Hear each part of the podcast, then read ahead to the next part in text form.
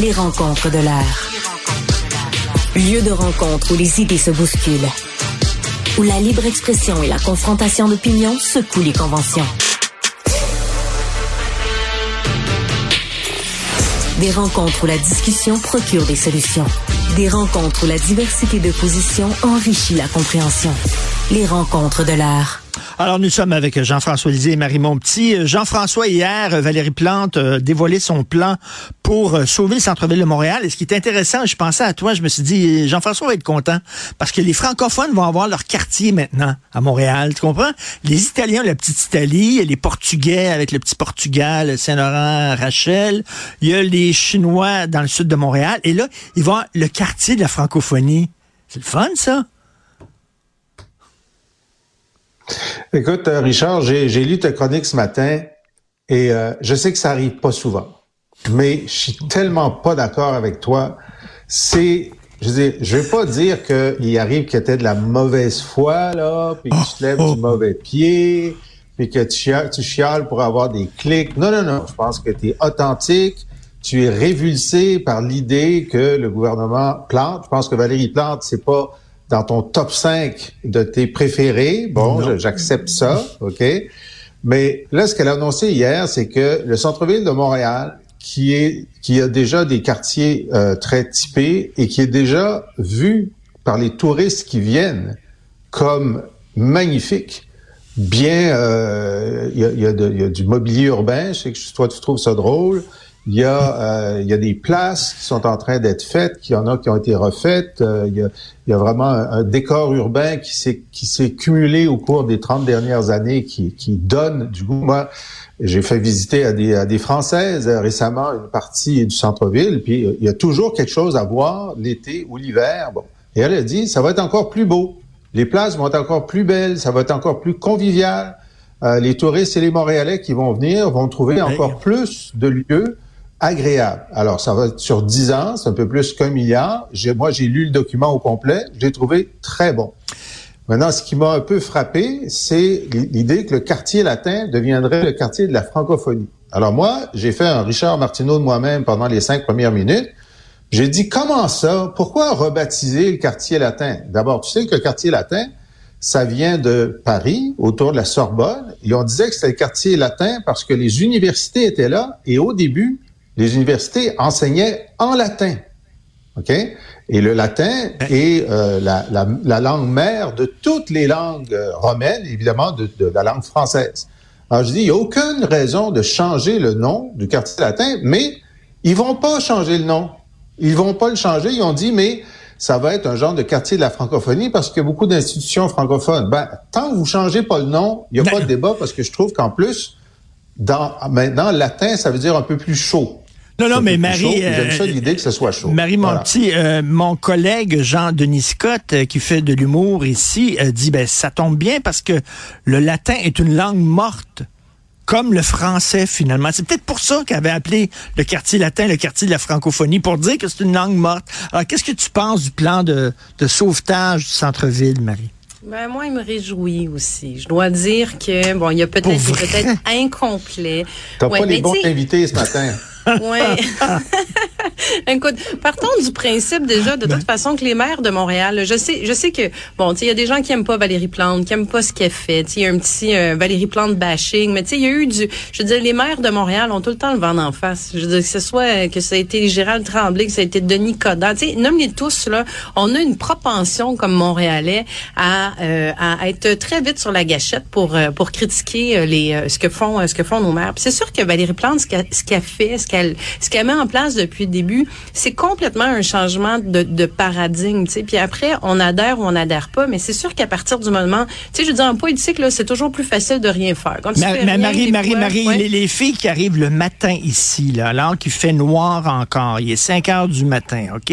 Les recherchistes et tout ça qui arrive ici, ils ont des bombes de poivre, de cayenne pour se protéger parce que c'est un coin extrêmement dangereux. Et elle, elle a dit, nous avons combattu l'insécurité du quartier ici autour euh, du parc de la place Émilie Gamelin Ah, mais- avec des sculptures d'animaux. Viens Non, pas me dire, pas. Calvaire, que c'est un bon plan, s'il te Écoute, plaît. J'ai animé quelques semaines à 6h30. Hey.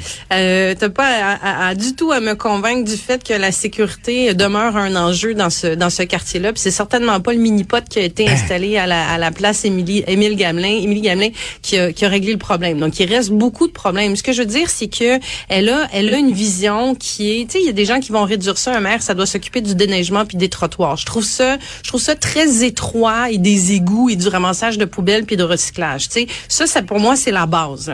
Mais elle, elle, elle décide d'aller euh, un peu plus loin sur euh, la vitalité des quartiers, sur euh, l'attraction justement par la culture, par euh, euh, la- les aménagements, par le fait que des touristes, par des citoyens vont aimer leur quartier parce que justement il y a des endroits, ça a l'air bête, mais mettre des des des, des bancs, mettre des justement bon des de, de, de la, de la culture de l'art dans les parcs. Oui, ça a l'air insignifiant. Oui, ça plaît pas à certaines personnes, mais ça reste que c'est ça qui fait que comme Montréalais, à un moment donné, t'aimes ton quartier puis tu l'apprécies parce que il y a une vitalité. Donc, est-ce que tout est Mais- bon dans son plan? Il manque des éléments, c'est sûr, mais il y a une, il y a une- il y a- on peut pas, on peut pas lui, la- l'accuser de pas être cohérente avec ce qu'elle fait depuis le début. Là. Jean-François. Oui, ça, écoute, elle a l'autre jour, enfin il y, a, il y a quelques mois, déposé un plan pour euh, lutter contre l'insécurité dans le, le village gay puis euh, l'entourage d'Émilie Gamelin. C'est un échec. Ce plan-là est un échec. OK? Maintenant, le plan qu'elle a déposé hier, c'est sur autre chose.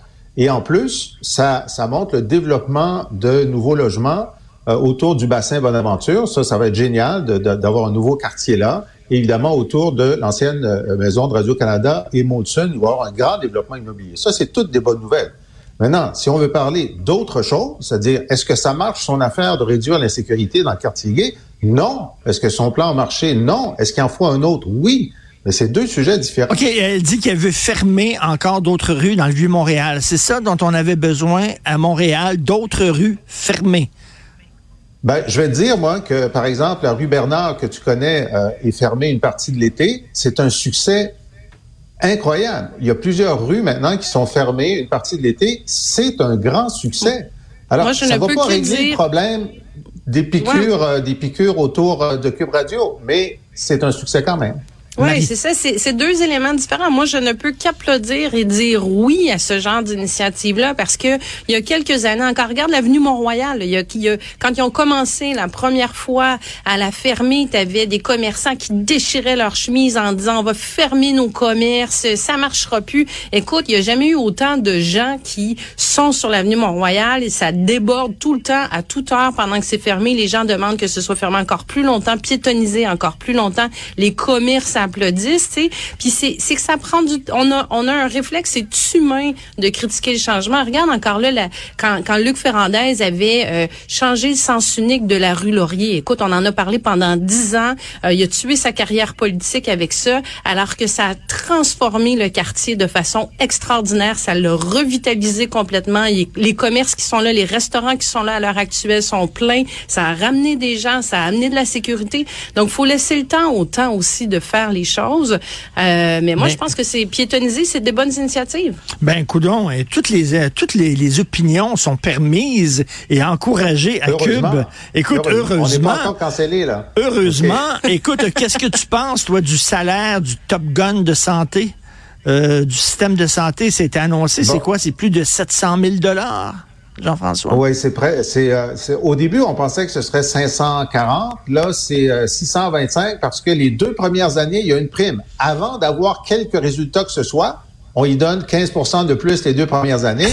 Ensuite, s'il y a des résultats, ça baisse de 15% C'est original. C'est la première fois que je vois ça.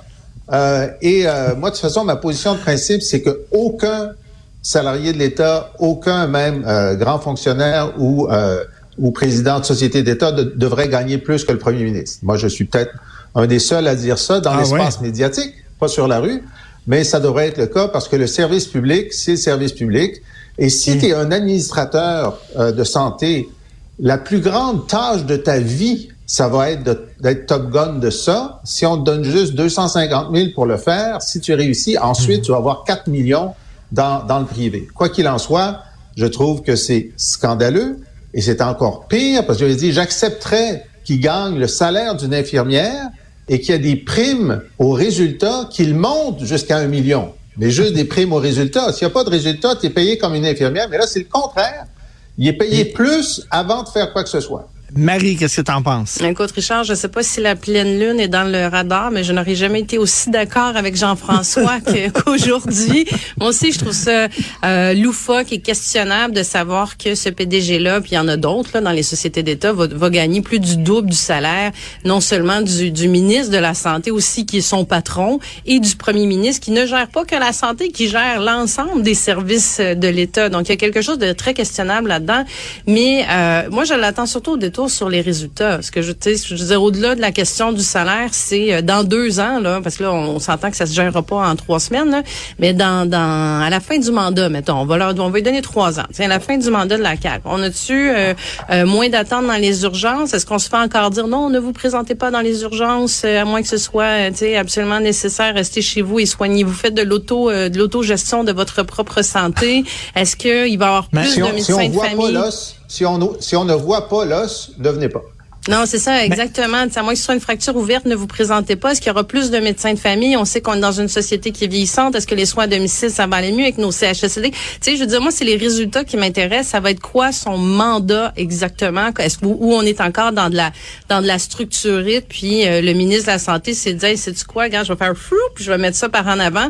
Puis comme ça, quand je vais avoir un petit peu de pression, je vais pouvoir dire, ben là, je vais demander au PDG de l'agence. Demander au PDG de l'agence. C'est lui qui s'occupe de ça. Moi aussi, je suis bien fâché. Je suis bien fâché contre le PDG de l'agence. Ça va être ça tous les jours. Mais ben voilà. Donc, l'imputabilité va-t-elle encore être au rendez-vous au niveau du ministre de la Santé? Euh, mais cela dit, euh, Jean-François n'attire pas des mouches avec du vinaigre. Si on veut un Top Gun, un Top Gun, il faut que tu le payes. Ben, un Top Gun, il faut que tu le payes si tout ce qui l'intéresse, c'est l'argent. Hein? Je veux dire, euh, la question, puis, puis cette, c'est quand même assez récent qu'on doit, doive payer les présidents de sociétés d'État au prix du privé. Dans les années 60 et 70, on avait des gens d'extraordinairement bonne qualité qui dirigeaient Hydro-Québec, etc., avec un salaire de haut fonctionnaire. Pourquoi? Certains venaient du privé. Parce que d'abord, ils considéraient que c'était un service public. Puis ensuite, parce qu'ils savaient très bien que s'ils faisaient une réussite là, dans des jobs extraordinairement euh, euh, avec des, des, défis extraordinaires qu'on ne trouve pas dans le privé. Gérer Hydro-Québec, gérer la caisse de dépôt, gérer le ministère, euh, ben, le ministère de la santé, oui, la santé, ça se trouve pas dans le privé. Une fois que tu as réussi là, tu peux aller faire beaucoup plus de fric après. Alors, mais ça, ça a été cassé par des gens de, de, du Parti libéral, puis des gens de, de, la CAQ, puis dans un cas du PQ d'ailleurs, puis, puis de dire non, non, non, maintenant on va tous vous payer, même si c'est un service public comme si vous étiez au privé. Et euh, moi, je trouve que ça dénature l'idée de service public. Ben écoutez, on va envoyer ce segment-là à Valérie Plante tout de suite pour l'encourager, euh, de dire que nos deux ténors, quand même, trouvent son plan de revitalisation du centre-ville fantastique. Merci. Et malgré le vent de face qu'on avait de l'animateur. à demain, vous deux. Salut. À demain. Salut.